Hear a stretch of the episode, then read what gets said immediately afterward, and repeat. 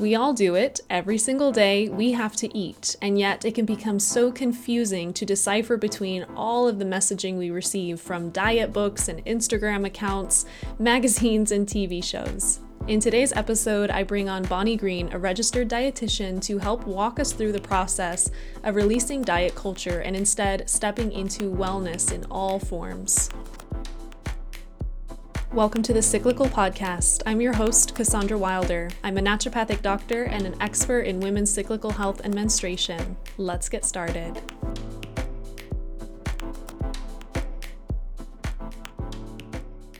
Welcome back, beautiful friends, to the podcast how many of us honestly have read every diet book that's ever been published, dabbled with really extreme elimination diets, and felt that even after all of that, we're still more confused than ever as to what we're supposed to be eating? Some of you may know that long before I decided on naturopathy as my profession, I initially decided to go to school for dietetics. So I began my undergrad in health and nutrition, and I quickly learned that that was not necessarily the right format for me in that schooling. I didn't like the diet culture that was very pervasive in that line of work. And even then, the elimination diet kind of stuff was everywhere. That's why I'm really excited to welcome this guest onto the podcast. She is a registered dietitian and an expert in wellness, and we think so like minded. I love that she is not about restrictive dieting uh, or diet culture at all. So I think this episode will really grant all of us some permission to let go of this obsession with a certain diet or even a certain weight and instead focus on wellness and what really feels good at our core. My lovely guest today is Bonnie Green. She's a registered dietitian and yoga teacher from Michigan, and she believes that humans can be healthy at every body shape and size, and that, quote, healthy eating does not look any one way. She has a non diet approach with her clients, meaning that she works with them to find out the root of their problem and form goals so that they feel more confident in their bodies, not just focusing on eliminating food groups or favorite foods. So, yes, we are on the same page, and I'm super excited for this interview. So let's get started. Welcome, Bonnie. I am so excited to welcome you and all of your beautiful wisdom into this space. How are you doing today? I am great. Thank you so much for having me here. Yeah, and I already know this is going to be a juicy conversation that we're going to maybe even rub up against some beliefs and things that we all think we know about health and wellness. Uh, and I'm ready for it. Are you ready for it? I I think so. Yeah. Yeah. Okay. Well, when we first connected, I really resonated with your holistic approach to nutrition and self acceptance. And I liked that you really spoke out against a lot of the pretty toxic beliefs, frankly, that really emanate in the wellness space. Um, I would guess that when you went to school for dietetics, that they didn't necessarily teach what you now believe. How did you go from a previous version of yourself sitting in these nutrition classrooms to being such an advocate for true wellness in every essence of that word? Excellent question. Yeah, when I decided that I wanted to go into this field, I your your question actually it, it, makes me think about when I, I used to be really into the show the biggest loser and i used to like i used to see myself like going to someone's home and clearing out all their junk food and teaching them how to eat healthy and lose weight and all that stuff. And my first job was actually at a weight loss clinic where uh, people were on very low carb diets or very low calorie supplement based uh, weight loss plans. Uh, that being said, I did want to work in a different area of the field, but that was the first job I could find. So, not entirely my plan. But anyway, uh, yeah, when I was in school, they teach you, like, you know, this is what you do for this health condition. And if you stray outside of this, you know, you're going to end up in the hospital or something like that. Mm-hmm. But through my journey um, in my in my field in my career, I've connected with other dietitians on Instagram and you know things like that, and I've seen how diet culture messages really bombard us from every angle, and it's really opened my eyes to that. Um, with any philosophy that I have or you know that any person has, I do my best to stay grounded and know that I'm speaking my truth. This is something that I hold dear to my heart and I can only hope that when other people see it or hear it that it resonates with them. Mm. Mhm. So through all of this, I'm sure going from that's funny. I like totally laughed hearing you talk about the biggest loser because I think we all had like an interesting like, yeah, that would be so cool to like revamp someone's life, right? And to detox and you know all these things. That's like such an early 2000s mindset.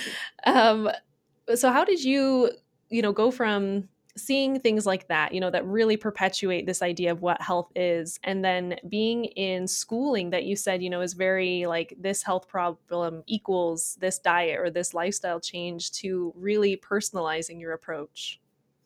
Yeah.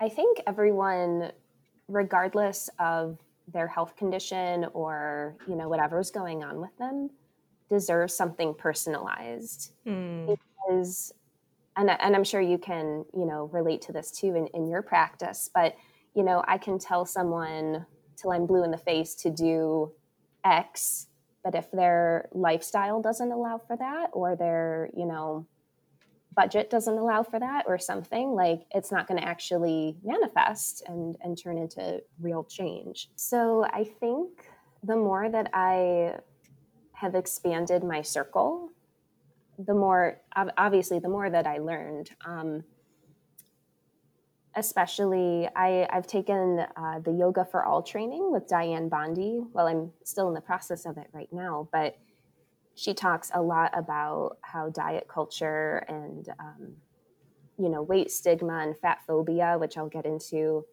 in a little bit, really impacts us. And you know these things aren't our, our weight status, our BMI, aren't necessarily the greatest determinants of our health.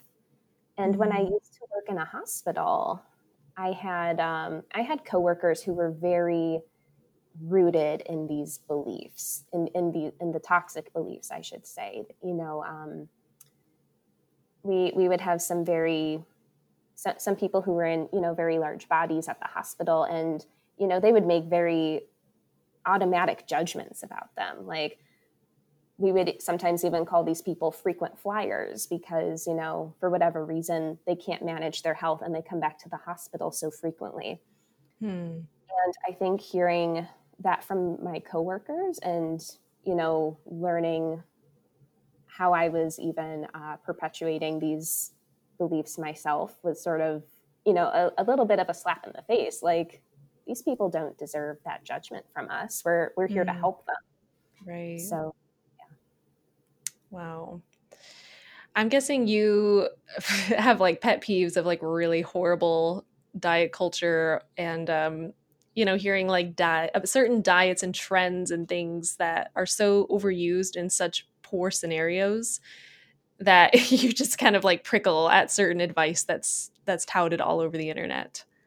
Oh, yes. um, yeah, even just like hearing conversation as I'm walking by, like places I used to work or in the grocery store or whatever. Um, if I hear someone talking about their fad diet that they're on, I just sort of cringe and, yeah. um, you know, it's it, it it pains me that that people are sometimes buying into it. Um, mm-hmm. I, I maybe I should explain kind of a little bit about some background of diet culture because um, for people who've never heard of it before, maybe they're like, "What is she even talking about?" yes, give us the deep dive. What is diet culture, and why is it so? Why does it create such disordered eating patterns? Yeah, um, it's so messy. It's so big. Um, some of the really big messages from diet culture is that we have to shrink ourselves. So I think in society, we hear a lot about like shrinking ourselves mentally or energetically. Um, the diet culture says, no, you also have to shrink your body. You have to be a certain weight. You have to eat a certain way to be considered healthy. Uh, you're not allowed to eat foods that are pleasurable. Mm You have to have a beach body, quote unquote. You have to go on a new diet when the new year comes. Uh, foods are either good or they're bad. They're healthy or they're unhealthy. I used to work with people who would say like, "Oh, I was so bad last night. I had some cake." Like, you know, the, these beliefs that if you eat a quote unquote unhealthy food or a bad food, that makes you a bad person. Mm-hmm. Um, some other parts of diet culture, which um, are getting a lot more attention these days, which I'm really excited about, are fat phobia and weight stigma. So, that in that situation, um, you know, maybe we see someone in a larger body and automatically assume they're unhealthy or that they don't care about their health or they eat junk food all the time or they never exercise. And all these things are so ingrained into our culture. I'm getting a little like, a little heated about it. Um, they're so ingrained into our culture that if we blink, we miss it. Like it's just part of our everyday. Can I throw some statistics your way? Yeah, I'm ready. I love these numbers. I actually had to kind of distinguish between these two numbers because I didn't realize they were sort of separate. So um, in 2020, the weight loss industry was a, was valued at approximately 71 billion with a B dollars. Wow. And in 2019, the worldwide weight loss industry was valued at 192.2 billion. Wow. So this is something that makes companies so much money. They know how su- susceptible and insecure we are, and they take advantage of that. Mm. Um, and all the meanwhile, people who go on these diets or um, you know go go to these extreme measures, ninety five percent of them will regain any lost weight and probably plus some within one to five years. Hmm. So, so what does that tell us then in terms of like sustainability? Where what are we missing in this approach? Yeah, with with these diets, especially if you think about something like keto or something where you're eliminating a whole food group or even just your favorite foods, no sugar, something like that. Um, they're they're not sustainable because they're so restrictive. One of mm. uh, one of my coaches has this really nice quote, which I really love, and it's um, we are attracted to what retreats from us. So if someone's like, no, I'm gonna, you know, I'm not gonna eat any sweets, and you know that'll help me lose some weight. Eventually, what's going to happen? They're going to crave those sweets, and they're going to say, no, I'll have an apple instead. But that doesn't satisfy the craving and then maybe they finally crack and eat a whole box of cookies mm-hmm. instead of you know just one or two. And then that triggers a shame spiral. And then they feel so bad and oh well screw it. I'll just eat everything that's in the pantry. It can cause all these really terrible feelings for certain but then they you know are, are sabotaging themselves in so many ways. I feel like you just described my adolescence where yeah, my my pattern was starving and then severe binging and then I'm so glad you talked about that shame because then you feel so just so yeah, guilty and like you didn't even have self-control. Mm. Ugh, okay, so how how do we get rid of this because it's obviously all around us. How do we take our power back and how do we how do we move in a better direction? So First of all, one of my favorite mantras or sayings or whatever you want to call it is um, a perfect diet isn't healthy and a healthy diet isn't perfect. Mm. So, a very big movement that's coming into the nutrition world and among dietitians is something called intuitive eating, which um, I agree with a lot of the concepts. I don't know if I would become certified to counsel people in it, but it's um, a, it has the word intuitive in it, which you know obviously listening to our intuition if we've been disconnected from it is really hard as you've mentioned before in, in previous episodes, I'm sure. Um, but if we tap into our bodies and ourselves and think, you know, what what do I want right now? What what am I hungry for? What would satisfy me? Instead of, you know, just saying, well, I'll have a salad because that's healthier. Saying like, no, do I actually want um, some French fries? Yeah, you know, honoring honoring what our body wants, and it can take a lot of mental work and effort especially if you have people around you who make comments about what you eat. I, I know from experience, I people assume I eat healthy all the time, but you know, I we're only human. We we're not perfect. We can't hold ourselves to be perfect all the time mm-hmm. with this. Mm-hmm. So allowing ourselves that flexibility to enjoy um, enjoy those other foods that society thinks should be, uh, you know, stashed away for uh, parties only or whatever. Um, yeah. Will it really takes the pressure off for sure. Yeah. I, I'm really glad you brought awareness to because it's there is a, an eating disorder, right? Around clean eating. What what is that called? Yes. So that is called orthorexia. So that would be if, you know, someone is so preoccupied with eating clean or um, reading food labels or, you know, like I said, eliminating whole food groups or, you know, something like that. I worked with a dietitian once when I was in college who described this as like if you took this person to a baseball game, uh, they wouldn't think they could eat anything there that you know they had at the stadium. So they would either you know panic and spiral or just not eat anything. That that's a situation where you know people might really struggle to let themselves enjoy those other foods. But mm-hmm. i i think with like a lot of work um, we can get there for sure so it sounds like what you really believe in is balance and knowing when to just live a little, you know, and and have the ice cream or have a little popcorn or whatever. And because it's not coming from restriction, there isn't the like excessive binge in it. Is that right? Exactly. Exactly. well said.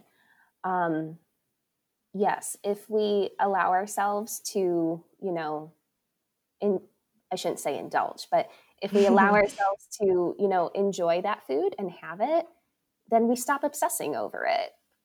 So, as a dietitian, how do you balance genuinely giving people good nutritional guidance and advice to help them feel better in their body without dipping into the dangerous waters of really perpetuating a diet culture? I imagine sometimes that's actually a little tricky.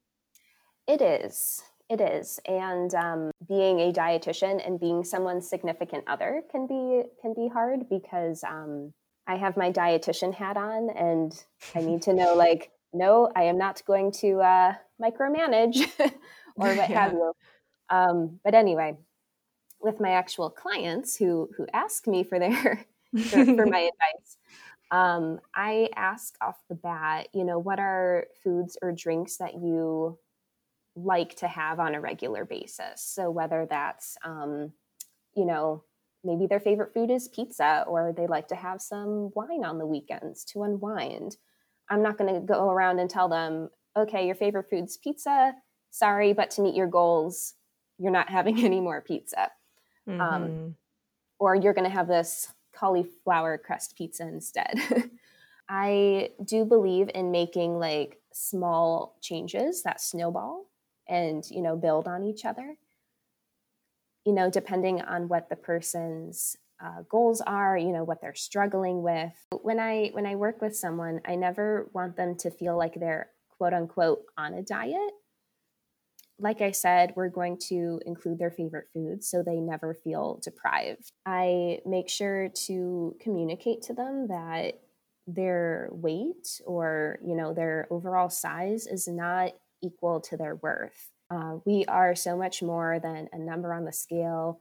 or the size of our jeans. We have so much within us that, yes, we should be taking care of our bodies, but we don't need to get hung up on every single little thing we put into it, if that makes sense. Mm-hmm.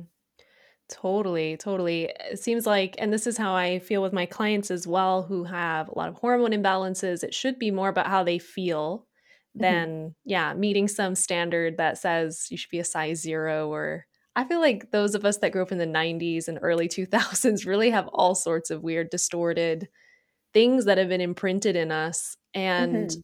I don't know if you still find it, but sometimes I feel like I get wrapped up in these old beliefs about how I should look. And if I don't look that way, it means something bad about me, right? That I'm not doing enough. And I feel like I try to be pretty self aware about, about that. And so I imagine people that don't even know that that's a problem can get so sucked into it.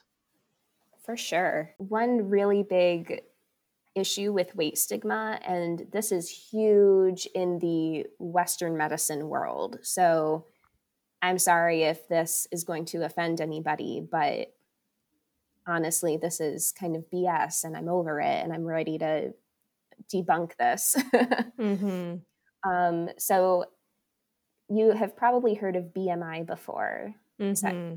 So, BMI, which is short for body mass index, um, is very commonly used. You know, if you go to the doctor's office, they take your weight, they take your height and your BMI is calculated. So it's a ratio of your weight over your height. Um, you know, when I was in when I was working in hospitals, this is what we used all the time. Um, but the history of it is actually pretty ridiculous. You know, we we use this as an indicator for health. You know, we think like, okay, somewhere between 18 something and 24 is considered a normal weight uh, 25 to 30 is considered overweight, and uh, 25 and up is considered obese. And then there's different classifications of obese. The origin of the BMI um, calculation was created, it was created in 1832 by Adolphe Quetelet, and he was a Belgian mathematician. So he wasn't a doctor, he wasn't studying obesity, but he was he was studying countrymen in Belgium. So he created this equation based on European adult men. So BMI is not going to represent accurate health status for women or for anyone who is not European, or I guess you could also say specifically Belgium. Right. Um, um, BMI doesn't take into account your bone density or your muscle mass. It really doesn't tell the whole story as far as our health goes, but very few doctors realize that. They'll see mm-hmm.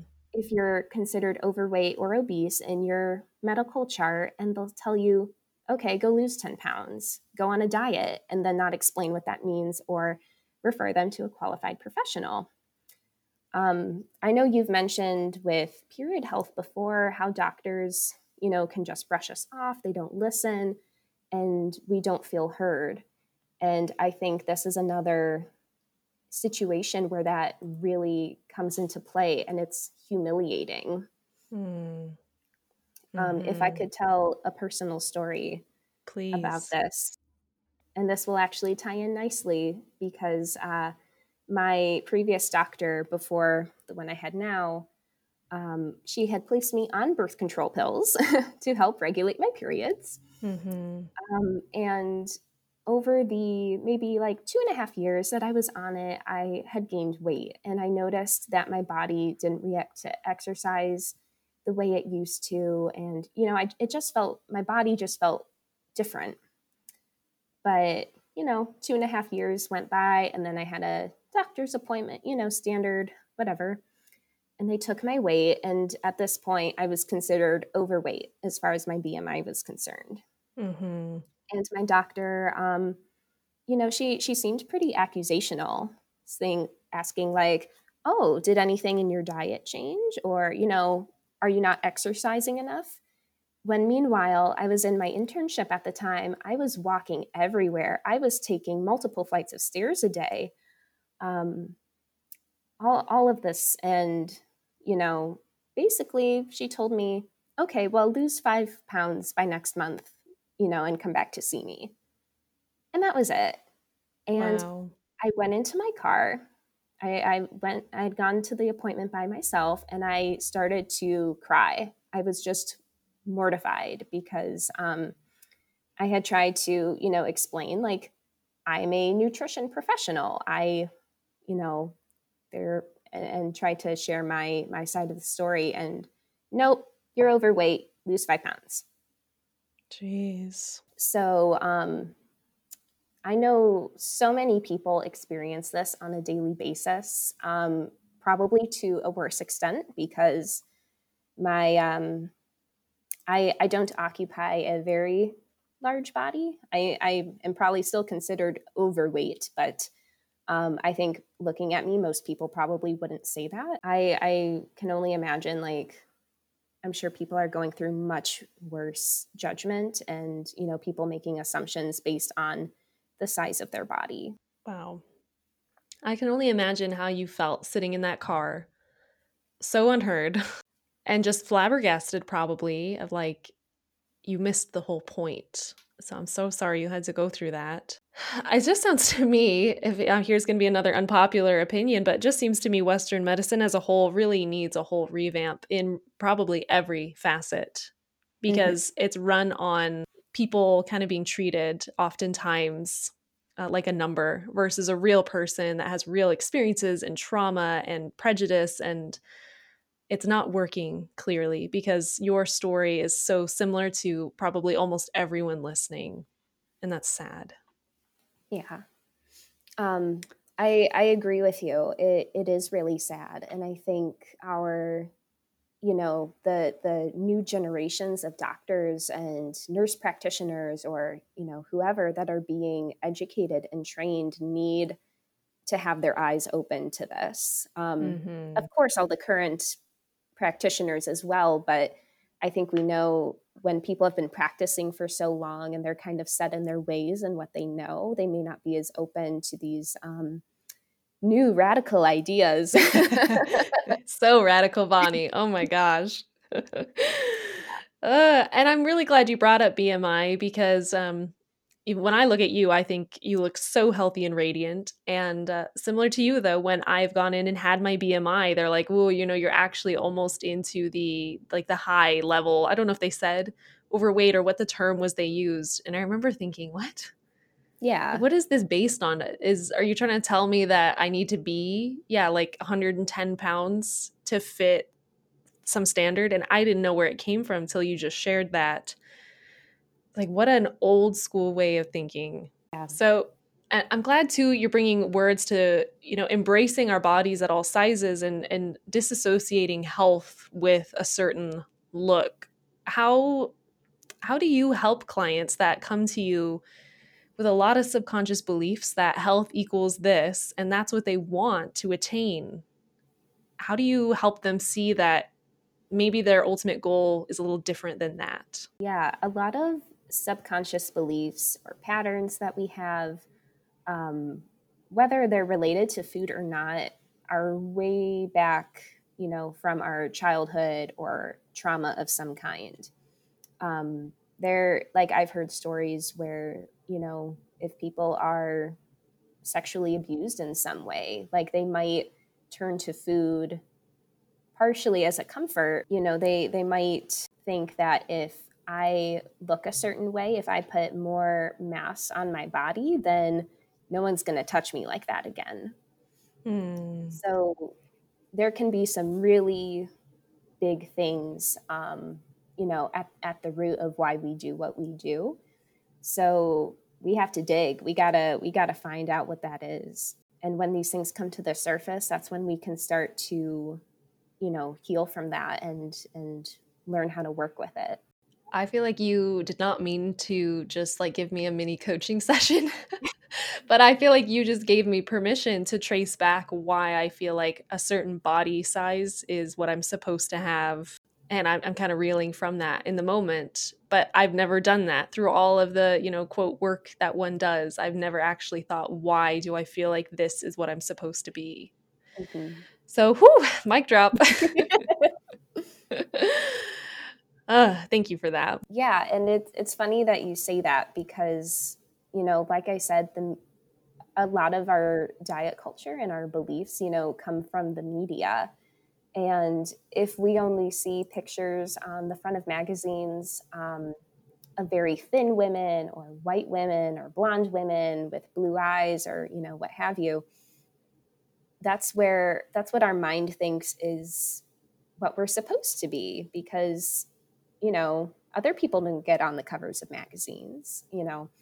Um, though recently, I don't know exactly when it was, but Cosmopolitan recently had a uh, you know a cover and an article about health being at any size which um, i didn't get to read it or anything but i thought like wow cosmopolitan is having people in larger bodies on the cover of their magazine that's amazing yeah they're not like photoshopped size double zero people it's great yeah, refreshing for sure.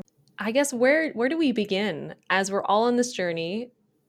You know, as we're starting to trace back why we feel like we're supposed to be a certain way or why we should look a certain way how do we start to change how we approach food and and wellness in general? What would be like the go-to steps? Uh, i i want to remind us all that with this or you know with anything that we're working on we can't expect to heal quickly um, or you know in a linear fashion because um, you can't just say okay i'm going to wake up tomorrow and i'm going to have a totally great relationship with food and i'm going to be able to eat whatever i want and feel fine and you know all that um, it takes a lot of work. And for some people, you know, having a therapist in their corner is is a big part of that.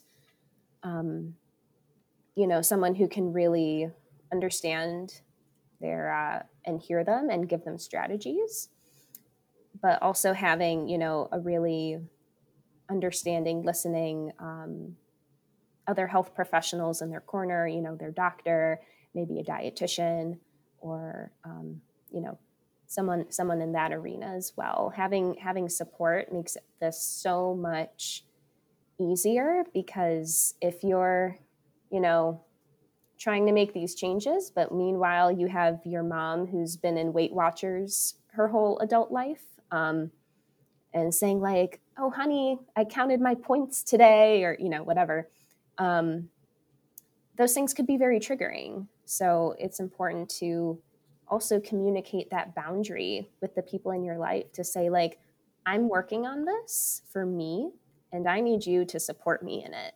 That's powerful. Yes. So support 1000%. And I just realized we didn't really touch on this, but you know, there are other people that struggle to put on weight or they struggle with feeling like they look you know, that they're not again meeting the body standard because they're so underweight or or don't again fit the like being really lean but having large breasts or you know whatever toxic standard we're trying to meet here what kind of tools do you give people like that? Depending on what's going on with them if they you know if they have a true nutritional problem where you know i feel like they need to gain weight you know that's something we do talk about.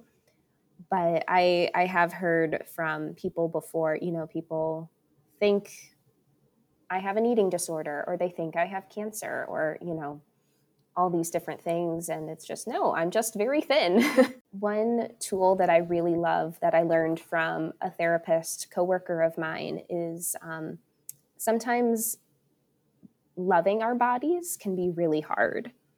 If we're in a you know on the opposite end of the spectrum where we're you know really hating our bodies or we um, just have poor body image you know and you know we feel like we don't meet the the norm of what we're supposed to. But somewhere in the middle between love and hate is acceptance. So, starting with that and even practicing gratitude um, and thinking about if there's certain areas of your body that you know you're insecure about or just scanning your body and thinking about it as a whole thinking what does my body do for me that i can be grateful for and why is it so hard for many of us to just love our bodies? Yeah i mean i i don't have perfect body image either. Um there are days where i'm like yeah i look good you know? Um and there's days where you know i i'm not feeling so good about myself and that is normal i think to an extent. You know we we have fluctuations in so much of our um of our personality and our and our bodies and in multiple ways just you know another one of the cycles we have. But you know on a whole working on overall those positive messages is really key you know giving giving ourselves compliments. I i'm a type i'm the type of person where i love to receive compliments from others don't get me wrong but we don't always have our best friend on call or a significant other to say you look cute today. You look pretty or whatever. But if we can give ourselves those compliments then that start, starts to foster the um, giving giving ourselves that positive self-talk. Yeah, that's a beautiful reminder. In our culture, Bonnie, we tend to really demonize fat, both the fat that we eat, though you and I know, and I'm sure advocate to our clients that you have to eat fat to have healthy hormones, to have health in, in every essence of that way. But also, we have to have fat on our bodies. There is a certain amount of fat that's required for basic functions. Can you talk more about that? Yeah. In our more recent, you know, years, I think probably since the 1950s or 60s or so, we think that fat on our bodies is a bad thing, especially if it like turns into us having cellulite or something that we, you know, is unattractive or stretch marks or something like that.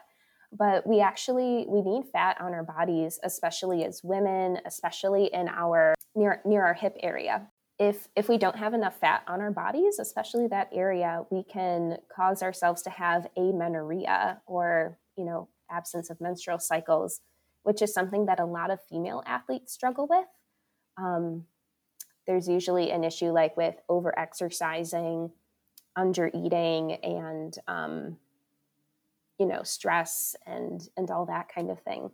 So as hard as it is to sometimes come to terms with because we associate fat on our bodies with maybe like I'm unattractive or in our culture, in our movies, if you think about villains, they're usually, you know, people in large bodies. If you think about like Ursula mm. from The Little Mermaid or um, oh Pete, Pete from like the classic Mickey Mouse stuff. Uh, you know, um, we we've subconsciously like demonized that. You know, going back to what I said earlier, when we see someone in a large body, we make these judgments, and if we're saying that about other people, what are we saying to ourselves? Probably, you know, the same messages, if not worse.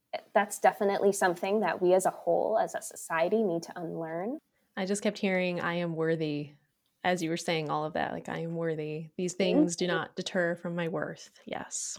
Amen. Yes if you could give every person listening to this podcast right now who obviously is already a really special person because they saw this title they were like i also want to ditch diet culture and and i want to learn to love myself the way i am and not feel like i have to pick apart myself or my diet what would you speak to this person about food and their bodies? What permission or wisdom could you give them?